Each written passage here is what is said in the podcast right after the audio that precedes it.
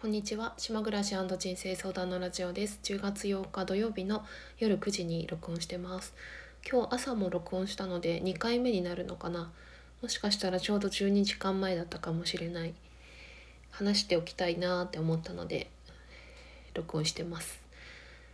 えっと私今日の朝起きた時もそうだしお昼もそうだったけど、まあ、すごく気分が悪くて気分って体調っていう意味じゃなくてメンタル的に落ち込んでいて、まあ、それはもともとはその頭痛がきっかけではあったけど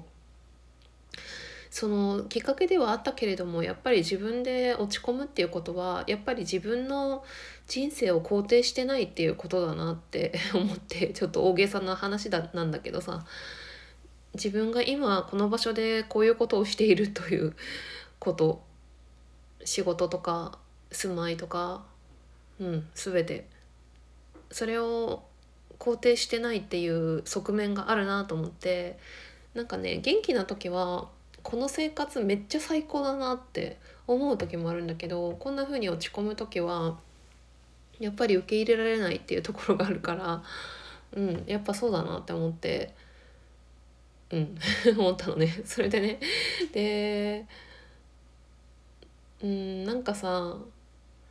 私あのアドラー心理学のそのおなんだっけ嫌われる勇気？を昨日初めて読んでで、まあ、今日よ見終わったんだけど、まあ、図書館にもう返しに行ったけどその中で目的論っていう話があってえー、っとねちょっともう返しちゃったから私うまく説明できるか分かんないんだけどさうーんそうだな何て言ったらいいかななんかもともとあった考え方そのギリシャ哲学であったりその有名なさ人たちのさ 有名な心理学のさもともとの考え方、まあ、とで、まあ、例えばなんだけどトラウマとかっていう概念あるじゃないですか。過去に何らかのその心的外傷すごい強いストレスを受けてその後に不安になって例えば外に出られなくなっちゃったとかパニック障害だったりとかあるじゃないですかそういうことって。でアドラー心理学ではトラウマは存在しないっていうふうに言われていて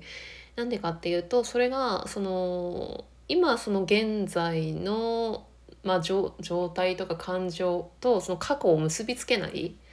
なんか若干スピリチュアルな宇宙的な感じも含まれてるなっていう印象があったけど目的論っていうのはとにかく人間は生きている中でその目的があって日々日々の小さなことであってもその目的を達成するためになんか感情を利用しているみたいなことを書いてあったんですよ。まあちょっとあの本一冊だけではそこの部分全て理解はできないと思ったけど例えばうーんちょっと今私この話しようと思ったんじゃないんだけどなんか自動的この話はねちょっとだけ、うん、したくて他の話したかったんだけどあの例えばなんだけど例えばじゃあ家族でこう喧嘩してる時にお母さんがプンプン怒ってましたと。じゃあ私がお母さんで娘がいてなんか娘と喧嘩して怒ってるでもなんか電話がかかってきた時にえっ、ー、と急に声色を変えてもしもしっていうふうにさ 今まで怒ってたのにすごい優しい声で対応できるじゃないですか人間って。でその時に怒りの感情はどこ行ったんだっていう話で その怒りの感情は出したりしまったりできるみたいなこと言ってたのねそれはなんか怒りに限るのかどうかはちょっとわからないんだけどそれでちょっとこれ私が今作る例え話なんだけどだからあの喧嘩をしてえー、自分を侮辱されてこうなってこうなってこうなって怒ったっていうことじゃなくってな なんだろう例えば何て言ったらいいかな。なんか娘に対してこう威圧的に、えー、言って自分の方が強いんだぞってこう見せつけるっていうなんか目的？そういった目的があってその目的のために感情を利用してるっていう。意味わかります？なので常に常に人間には何かしらのこう目的があるっていうことを言ってたのね。でなんかさ私それってさ分かる節もあってなんか学校行きたくないから具合悪くなるみたいな 感じ。会社行きたくないから事故に遭うとか病気になるとかそういう感じ。なんでかっていうとさ私昨日微熱があって37度から37度4分あってなんとなくねそこに安心している自分もいるんですよ体調が悪いながら。なんでかっていうと気分がめっちゃ落ち込んでるので何もやりたいことないのね。もう寝てたいんですよずっと。何もしたくないの。でも今日はもう熱下がっちゃって熱下がったのに何回も何回も熱測ってんのよ自分が。熱出ないかなって思ってんのよ。なんでかって何もしたいことないから寝てたいんですよ。でも熱がないのに寝てるとやっぱり気分悪くなるっていうか何ていうの？余計偏頭痛になったりとか余計落ち込んだりとかするから熱あって寝てる方がね一番気分がいいっていうかなんつうのかな？しっくりくるんだよね。だからさずっと病気でいたいみたいなさそんな風に思ったこと何回もあったよね今まで。仕事行きたくない時とかさそれそういうことかなっていう風になんか自分なりに理解していたのね。っていう状態があったっていうその目的論の話をしたかったわけじゃなくてその私が熱を何回も測るぐらいもう今日は嫌だったっていう話をしてしたかったのね。それでね。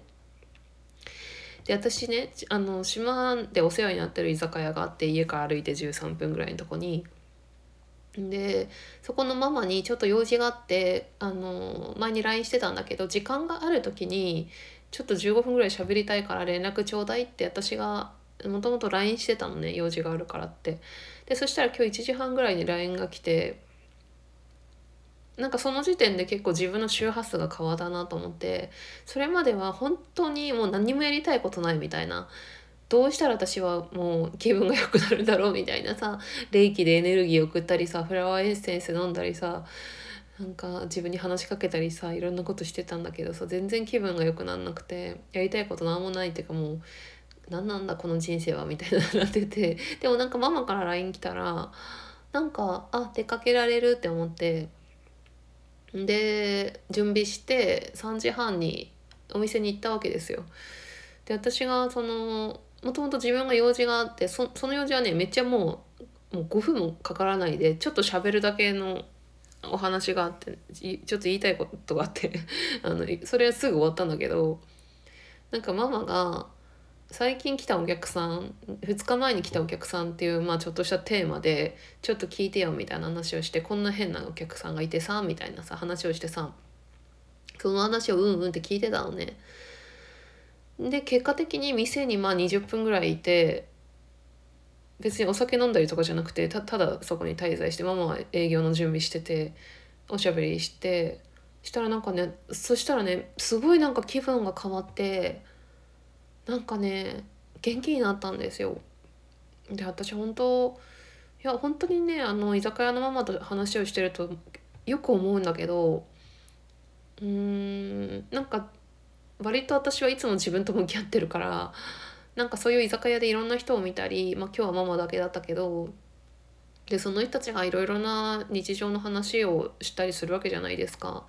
そうするとすごくね自分が楽になるんだよね。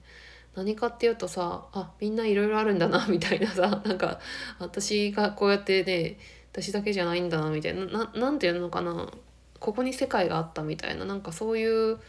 楽さがあって今日の感覚で言うとなんか自分はなんかもうコップの中に入り込んでちょっとそれアドラーの昨日の本にそういう例えがあったかもしれないけどコップの中にいてなんかぐるぐるぐるぐるしててでもなんかママと話したことによってなんかコップがスケルトになったのかもしくはコップから抜け出して、えー、食器棚に行ったっていうかなんていうのなんか世界が広がったみたいな。それをすごいなんか感じてあおしゃべりってすごい大事だなって本当に思ったのね今日。時々思うしこれ真実だなってすごく思うんだけどでおしゃべりが大事って自分が言いたいことを言うのが大事とかじゃなくて単なるおしゃべりがめっちゃなんかね人とこうつながってるっていうかなんかすごく安心したんですよね今日それでめっちゃ良かったなと思ったか今日の体験は。でその後図書館に行ってまた3日連続で図書館行ってさいっぱい本返してまた好きな本借りてさなんかね私今図書館で10冊本借りれるんだけど10冊うん借りてるのね今。なんか自分が今何に興味があるかっていう頭の中が。でまあこの中の実は半分ぐらいはもう過去に読んだことがあって再読なんですけどそれをちょっとね私が今何に興味があるか分 かるか記録のためっていうかちょっとご紹介したいと思います。ちょっと図書館に借りた本、えー、まず1つ目。岸見一郎さん。アドラー心理学入門。2冊目。なんて読むのかしらこの方。柿内直文さん。柿内失礼しました。高文さん。パン屋ではおにぎりを売れ。えー、次岸見一郎さん人生を変える勇気。大原ヘンリーさんなるべく働きたくない人のためのお金の話。大原ヘンリーさん不安は隠居生活10年目不安は9割捨てました。え次がおふみさんミニマリストの部屋作り。中山愛子さん家事が楽になるシンプルな暮らし。でこれは昨日この間紹介した木下達也さんの「あなたのための短歌集」っていうのとあとはこの方のみんなねちょっとお名前が難しい。インデめぐみさん里山シンプル生活。あとは村上春樹の「騎士団長殺し」の第1部。大原平里さんのこの本を2冊とも私がリクエストして入れてもらったんだけどこれまた読みたいなと思って。でなんかね図書館でちょっとその時スマホも持ってなくて昨日の話をしてんだけど昨日ね図書館3日連続で行って昨日ね私この本探してたんだけど昨日なんて落ち込んでてさ、まあ、よくある話なんだけどさ人に話しかけたくないのよもう心が完全に閉ざされていて知り合いばっかりなんだけど図書館にも「この本探してるんですけど」とか言って聞けないんですよ。でないから諦めて家に帰って今日スマホであの図書館のどこにあるかを調べてからまた借りに行ったっていうそのぐらい落ち込んでたんだけどっていう話ね。本当にのママと会って、ま、もう YouTube ももう私なんか YouTube 始めて2週間ぐらいだけれども YouTube ももう落ち込んでるっていうかなんていうの？あのもうなんか話したいこともなんかあんまなくなってきたっていうかまあ元気がないからしょうがないんだけどないやみたいななんかなってしかもチャンネル登録者数もさ増えたり減ったりして一喜一憂して嫌だなって思ってツイッターもさ昨日前回も言ったけどツイッターは今アプリをねちょっとあまりにも嫌な嫌なっていうか心を揺さぶられるツイートが多いから一回アプリ削除して。でもママのおかげで YouTube まで1本録画できてしかもすごくねあのスラスラお話ができて気分も良くなってうんすごく良かったなと思った。本当にありがとう神様ってハイヤーセルフっていう感じなんだけど。うんそんな日でした。なんかやっぱ私にとっての不幸ってやりたいことが何もないっていうその情熱がないっていうのがすごく自分にとっては不幸だなと思う。うん。そうなんだよねだから